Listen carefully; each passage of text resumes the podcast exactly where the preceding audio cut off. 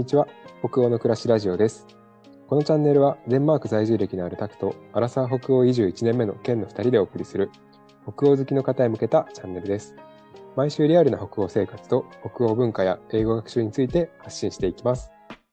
ぜひコーヒーでも片手にのんびりお楽しみください。よろしくお願いします。よろしくお願いします。82回目ですね。はい82回目ですね、はい今日ははい冒頭にちょっとお便りをいただいたのでイエーイ。イエーイありがとうございます。ちょっとその話を。はい。せっかくなのでちょっと読ませていただいて、はい、うんうん。かなと思います。ちょっとあの、お名前は隠させていただくんですけれど、はいうん。えー毎週ラジオを楽しみに日本で仕事を頑張っています。えー私も最近、デュオリンゴでデンマーク語を学び始めたので、たくさんのデンマーク語講座とても楽しかったです。ちょっと少し前に配信されたたくさんのデンマーク講座ですね。でやったやつとね。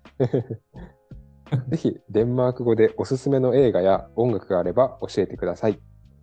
ちなみに、アナザーラウンドという映画を見たのですが、デンマーク語あデンマークのお酒事情を表しているのかなという気がしました。これからもずっと応援しています。ということで、ありがとうございありがとうございます。いやー、嬉しいですね。こう、実際に楽しみにして聞いてくれてる人がいるんだって思うと。ねこうやって、ね、しかも本当に、あの、デンマーク語講座すごい良かったですと、こう、ね、声をいただけると、第2回開催などもそうですね。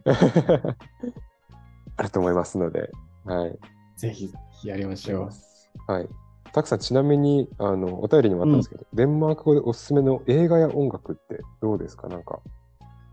ねえ、デンマークの映画って僕、正直あんまり見たことないんですけど、うんうんうん。アダムズ・アップルとか、なんか、ちょっと前に少し有名になってたような気がしますね。はいはい。アダム、アダムズ・アップル。アダムズ・アップル。はい。まあちょっとあんま、あの、見たことがないので、名前だけ知ってるよっていうところで。うんうんうん。あと音楽に関しては、えっ、と、あの、まあ僕デンマーク行った時にデンマーク人のあのミュージシャンと結構つるんでたので、いろいろ教えてもらったんですけど、あの、うんとですね、僕、何でしたっけあの、日本でいうとこのバンプオブチキンみたいなはい。感じの、あの、ロック好きな子人はみんな知ってるみたいな、みんな通るみたいな、アジカンとかさ、ガーデンみたいな、ああいう立ち位置のデンマークのバンドが、カシミヤっていうバンドがいて、カシミヤ？へえ。はいはいはなんか日本にもいそうなバンド名ですね。い。確かにね。カシミヤって普通の、あの、K から始め始めて、K-A-S-H-I-M-I-R-E かな？うんカシミヤっていうバンドが、これが結構あのデンマーク人の音楽好きのみんな通るバンドらしいへので、え。よかったら聞いてみてもらえると面白いかもしれないです。ね。うんうんうんああ、すごい。じゃあ結構ポピュラーな。そうそうそうそう、人気あるバンドみたい。あと僕がすごいデンマークにいた時に、デンマーク人のバンドで好きだったのが、えっとね、すっごいマニアックですね、この情報ね。あそそのぐらい興味のある方なので。はい。うん。えっと、アンダーバインって書いて、多分ウナビーンって読むんですけど、はい。えっと、UNDER、うん。英語の under に、BYEN。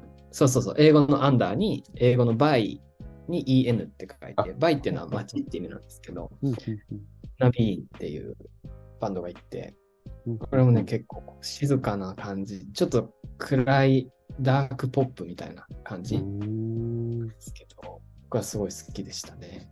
なデンマーク語で歌ってて、女性のボーカルなんだけど、はいあの結構ね、歌詞もシンプルで、うんうんでもかっこいいみたいな感じの歌詞でへ、うなびーんおすすめです。ーうんめっちゃマニアック マニアックなですね。えっ、と、カシミヤとウナビーンということで、そうですね。はいカシミヤとうなびーん。ちょっと音楽、ね、デンマーク語、えでデンマーク語で歌われてるんですね、どちらも。そうですね。確か、カシミヤも多分そうだったと思う。うなびーんは英語で、あ、デンマーク語で歌ってますね。うんうんうんなるほど。ちょっとじゃあ、デンマーク語の勉強にうんうんうん。ですね。あとは、まあ、それを知ってると、現地の人たちと仲良くなる。カシミヤとかは知ってると、じゃあ、知ってるんだってあ、なってそうそうそう。初め知ってるって仲良くうんですね。あいいですね。うんうんいいですね。はい。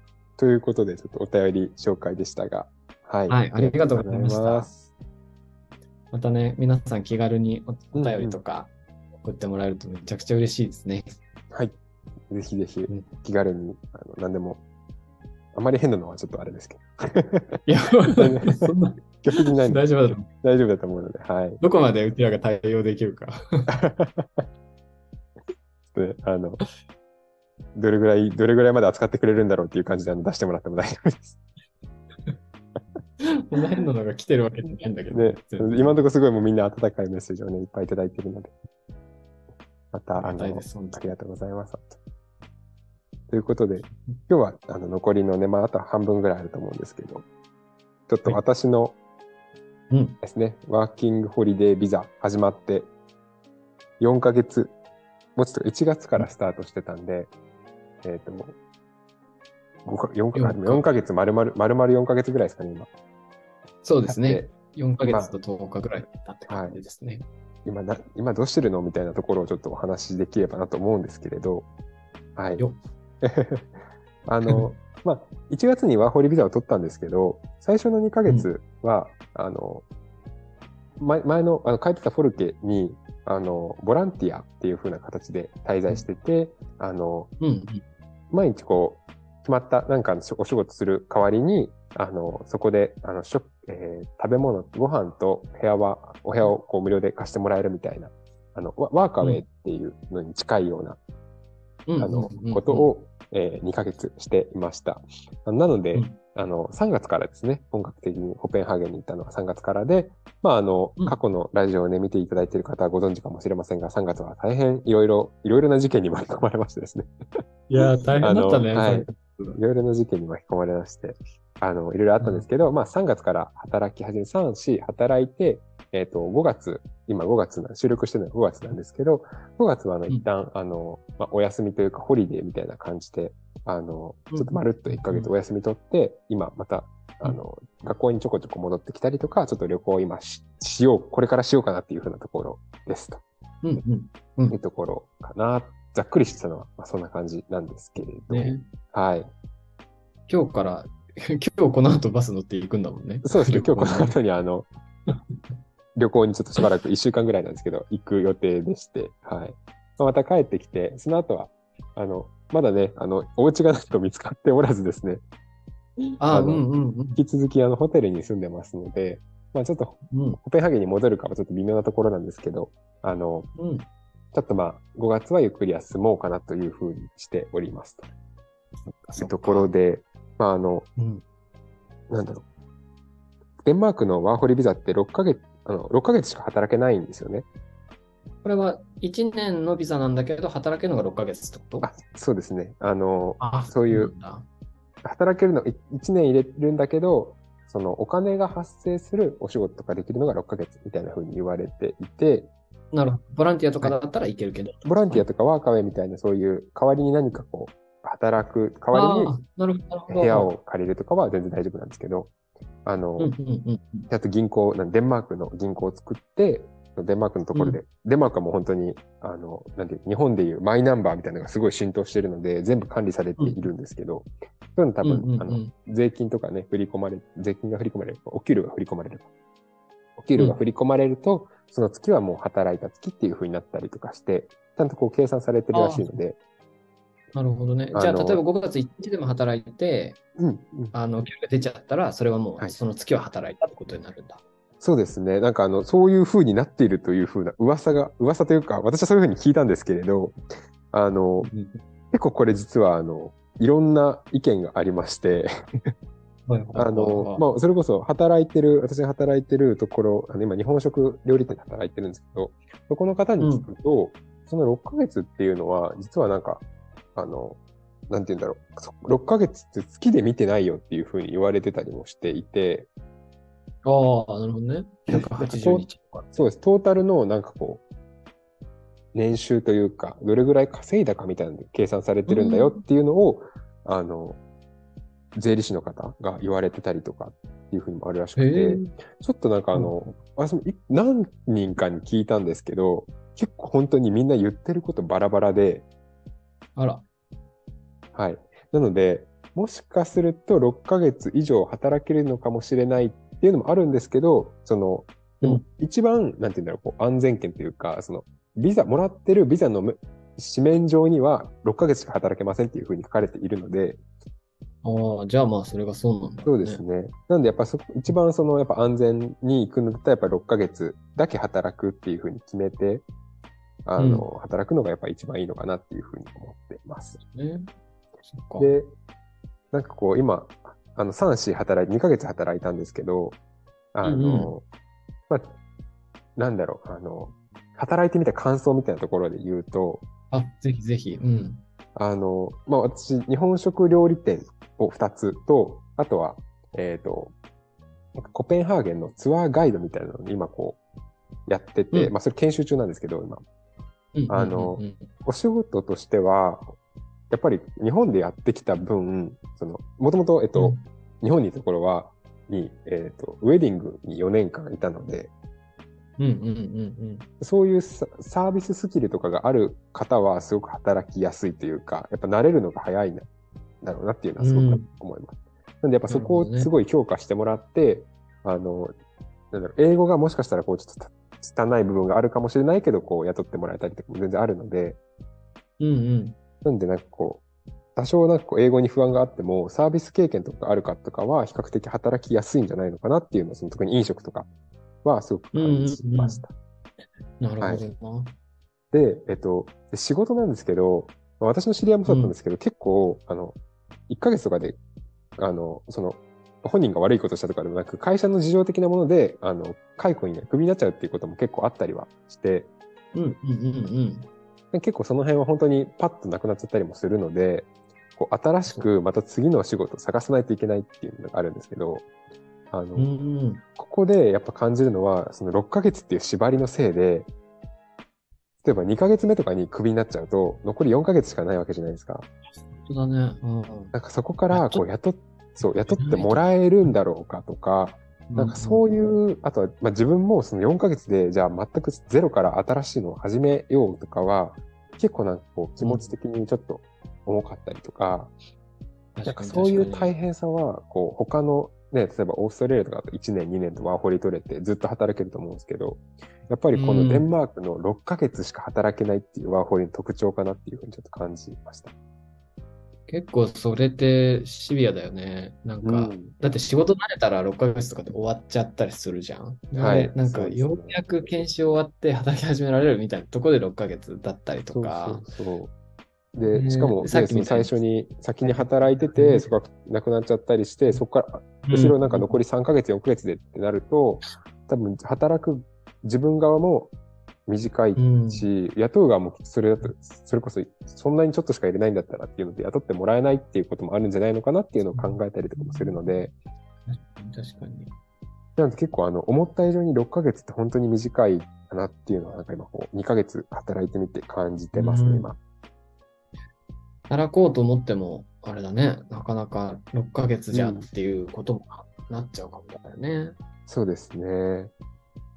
なんで、あと、まあ、北欧、っていうかデンマークだと、そのやっぱホリデー、その、なんていうんですか、お店を長期的に結構2週間ぐらいこう閉めるっていうことも全然あるので、この時期はなんかそれも考えると結構、あの、すごい収入が安定してるかって言われてそうじゃないなっていうのはちょっと正直思います。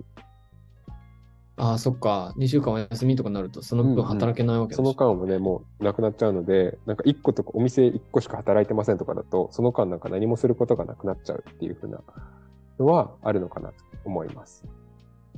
掛け持ちもね、そうかん、ね、そんなできないわけじゃん、そんなに。うんうんうんその、急に休んだりとかがあるから掛け持ちしとこうみたいなこともさ、できないし。そうですね。なんか、あの、なんか飲食同士を掛け持つとかじゃなくて、飲食と時間帯の被らない、こう、あの、別の仕事を掛け持つとか、例えば朝のなんかこう、あの、ホテルの清掃員とかは、多分、はいはいはいタイミング、こう、合いやすいのかなと思うんですけど、私の場合なんか飲食2つ掛け持っちゃうので、被っちゃうっていうのが、すごいどうしてもあって。そうだよね。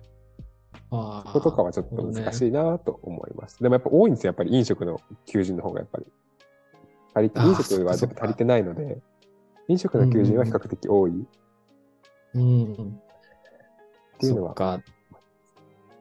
なるほどね。多いから2つやれるって感じだけど、うん時間帯かぶっちゃうし。そうそうそう、かぶっちゃうし、急になんかこう2週間あのお店閉めるからってなったりとかもあります、あると思いますし、あとは、あの、えっ、と、さっき話した、何でしたっけ？あ、ちょっと忘れて今。あの、なんだ？途中で、なんか急に、あの、お店がね、あのあ。倒産しちゃったりとかっていうのもし、とか、あとまあ自分がクビになるってこともあると思うので、なんかそうなった時に、あの、次の残りのそのビザの使える期間と、を考えながら自分のじゃあどこで働けるかみたいなのはちょっと考えていかないと、それこそちょっとあの、うん、その、知り合い、それこそその前働いてるところが紹介してくれるんだったら、紹介してもらうん。うとかだったら、あの、うん。スキルをね、知ってるので、その人がどれぐらいできるかっていうのを伝えてもらえるので、すごくいいのかなと思うんですけど、なんかまっさらな状態で、残りビザ3ヶ月で働きますっていうのは結構なんか大変なのかなっていうのをちょっと今感じています。ねなんかやっぱりスキルが、本当に認めてもらえるスキルがパッて分かりやすいやつとかがあったりすると、また違ってくるんだろうけど。そうですね。はいうんうんなるほどな。というのなんか難しいですね、ワーホリで。そうですね。半年っていう時間制限が結構確かにきついね。うんですね。これはなんか、デンマークならではなのかと思いますね。こうんのデンマークならではというか、そこの制約はね、結構、結構大変だうんなと思います。ワーホリって言っても国によっていろいろ違うけどね、デンマークは半年っていう制限が結構ネックになってくるというか、しっかり考えて対策しないといけないポイントっぽいですね。ですね。うん、そっか。いや、でもケンさんも残り、今これが、だから4ヶ月目だから、はい。あと、あと、えっと、あと4ヶ月残ってます。そうですね。ここから折り返しですね。ここから折り返しになるので、今後どうなっていくかも、はい引き続きラジオで、あのお伝えできるといいですね。はい。ちょっと引き続きね、あの、お仕事の、まあ、関係とか、ワーホリ、ちょっと気になってる方とかも多いと思うので、お伝えできればなと思います。ぜひぜひ。なんかこういうのどうすんのとか、こういう、こういうのはどうなんですかみたいな質問とかもね、あれば、うんぜひお便りとかいただければと思います。